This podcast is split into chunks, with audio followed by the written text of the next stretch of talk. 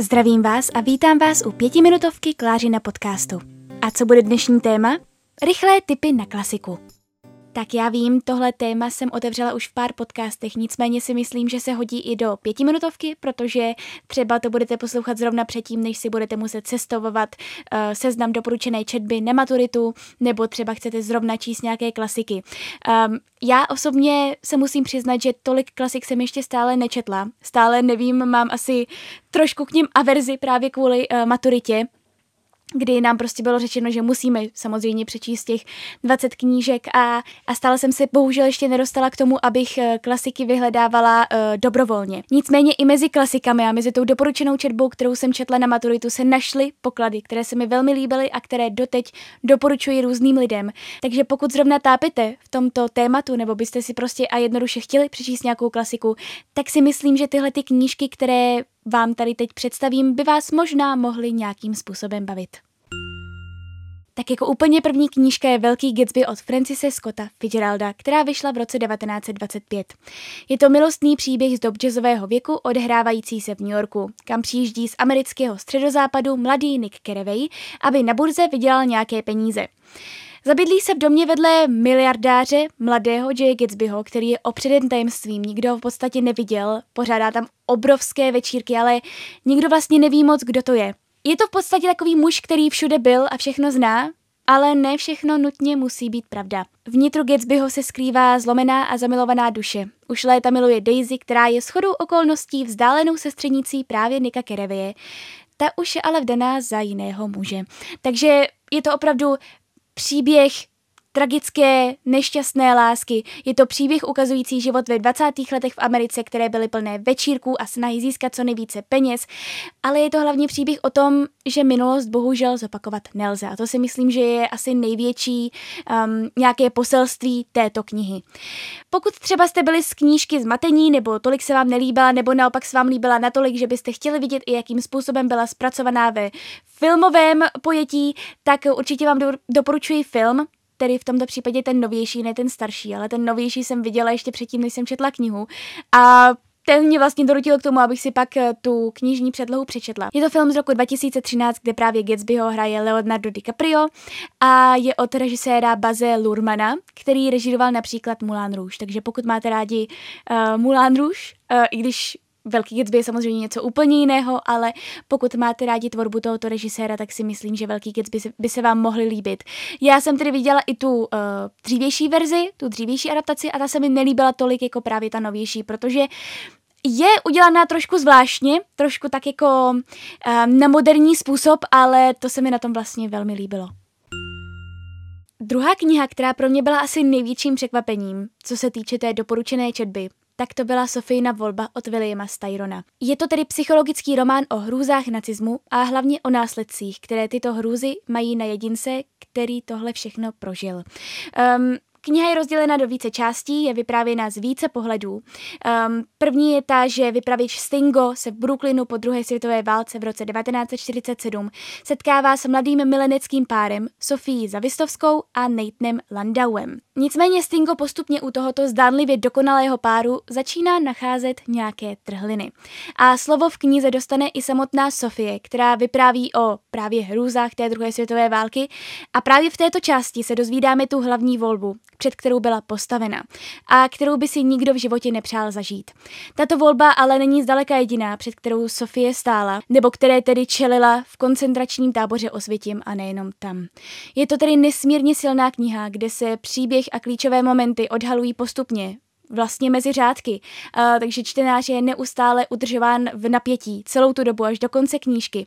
Navíc, uh, co si pamatuju, doufám, že je to pravda, ale um, na střední škole na Gimplu nám uh, právě profesorka říkala, že Sofie je takzvaná nespolehlivá vypravěčka. To znamená, že vlastně to, co ona řekne, nemusí být vždycky úplně pravda. Takže pak se to tam jako mění různě ty pohledy, ty pocity a tak dále. Um, a i přesto, že v knihách tématiku druhé světové války nevyhledáváte, což já třeba tolik nevyhledávám, tak u této knihy bych si přála, abyste udělali výjimku, protože si myslím, že určitě stojí za to. Stejně tak jako film, nebo tedy filmová adaptace z roku 1982, eh, kde hraje hlavní roli právě tu Sofii, která um, čelila těm hrůzám nacismu. Uh, Meryl Streep, která za tuto roli dostala i Oscara a právoplatně a zaslouženě. Tak třetí knížka je srdcová knížka určitě nejenom mě. Je to Malý princ od Antoana de Saint-Exupéryho. Je to jedno z nejslavnějších děl vůbec. Já tady nebudu vyloženě nějak moc přibližovat děj. Každopádně uh, hlavní postavě Letcovi se porouchá letadlo a v poušti se setkává s malým princem, se kterým si povídají vlastně o všem. O dobru a o zlu, o dětství a dospělosti, o přátelství i odpovědnosti za ty, které milujeme. Je to překrásná knížka plná úžasných myšlenek, ale uh, jak hodně často opakuji a zopakuji to znovu, není vůbec dobré tuhle tu knížku číst v dětství. My jsme ji četli ve škole, um, ve druhé třídě, a já jsem to vůbec nepochopila, vůbec jsem nepochopila, proč má malý princ tu růži, co pro něj znamená liška, co znamená to ochočení a tak dále. A vlastně krásu této knížky jsem zjistila, až když mi bylo třeba 15 nebo 16. Ano, Jasně, spoustu lidí si ji přečte dřív, ve 12, ve 13, ale myslím, že, myslím si, že tahle ta kniha je kouzelná v tom, že nejenom, že ji čtou generace a generace a ještě po dalších mnoho generací se určitě číst bude, ale v tom, že když ji přečtete v jakémkoliv věku, tak vždycky vám ta knížka řekne něco jiného. Vždycky vám ukáže nějaké nové aspekty a vždycky ji pochopíte nějakým jiným způsobem. A v tom je kouzlo této knížky. A já jsem si tak strašně přála si tuhle tu knížku vytáhnout u maturity, přestože um, tato knížka je poměrně dost obávaná a dost se na ní vyhazuje, protože si ji tam dávají všichni, protože si všichni řeknou, že znají příběh malého prince, ale malý prince právě o tom čtení mezi řádky. A to není vždycky úplně tak eh, prvoplánové. Tak v podstatě předposlední tip, který tady pro vás mám, je 451 stupňů Fahrenheita od Reje Bradburyho. Jedná se tedy o antiutopický román, což já mám poměrně dost ráda. A hlavní postava Guy Montek je hasičem ve světě, kde se požáry nehasí, ale schválně zakládají, kde se knihy pálí a nečtou. A ten, kdo knihy vlastní, je strašlivě potrestán. Stejné přemýšlení má i samotný Guy Montek, dokud mu jedna, na jejich poměry zvláštní dívka neukáže, že způsob, jakým žije celá společnost, je poměrně dost zvrácený. A tak začne bojovat za přemýšlivou společnost uznávající lidskou vědomost nad povrchností, ve které žijí.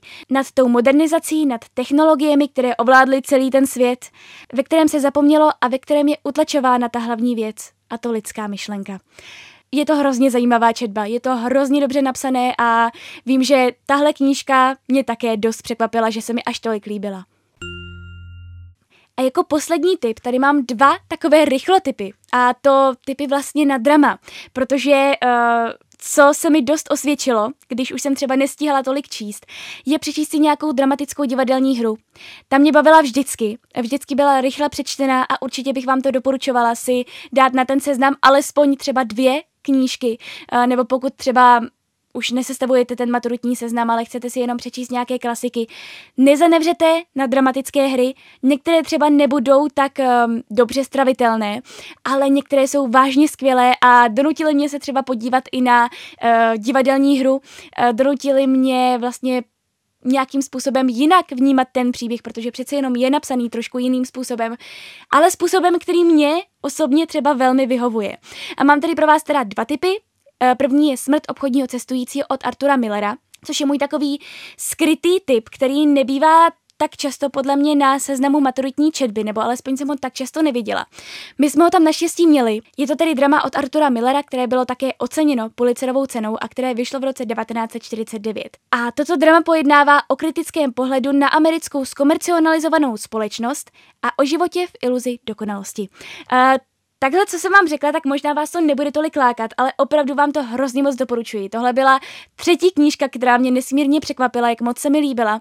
A jak říkám, je to takový jako skrytý typ, který dávám každému. Pokud to tam máte, určitě si to tam dejte, myslím si, že by vás to mohlo bavit. No a poslední teda tip je na Domeček pro panenky, Nora od Henrika Ibsena, což je tedy drama norského autora o postavení ženy v tehdejší společnosti, která je podřízena muži ekonomicky i na základě zákonů právě vytvořenými muži. Ta kniha je nesmírně nadčasová. Um, vyšla, přestože vyšla už v roce 1879, myslím si, že v mnoha ohledech je aktuální i v dnešním světě. Tak to už byly teda moje tipy na klasiku, na povinnou doporučenou četbu. Já moc doufám, že jsem vám třeba ulehčila nějaké rozhodování a pokud si alespoň jednu knížku třeba z těch knížek, které jsem vám tady nyní doporučila, přečtete, tak budu velice ráda. Takže se mějte krásně a uslyšíme se u další pětiminutovky.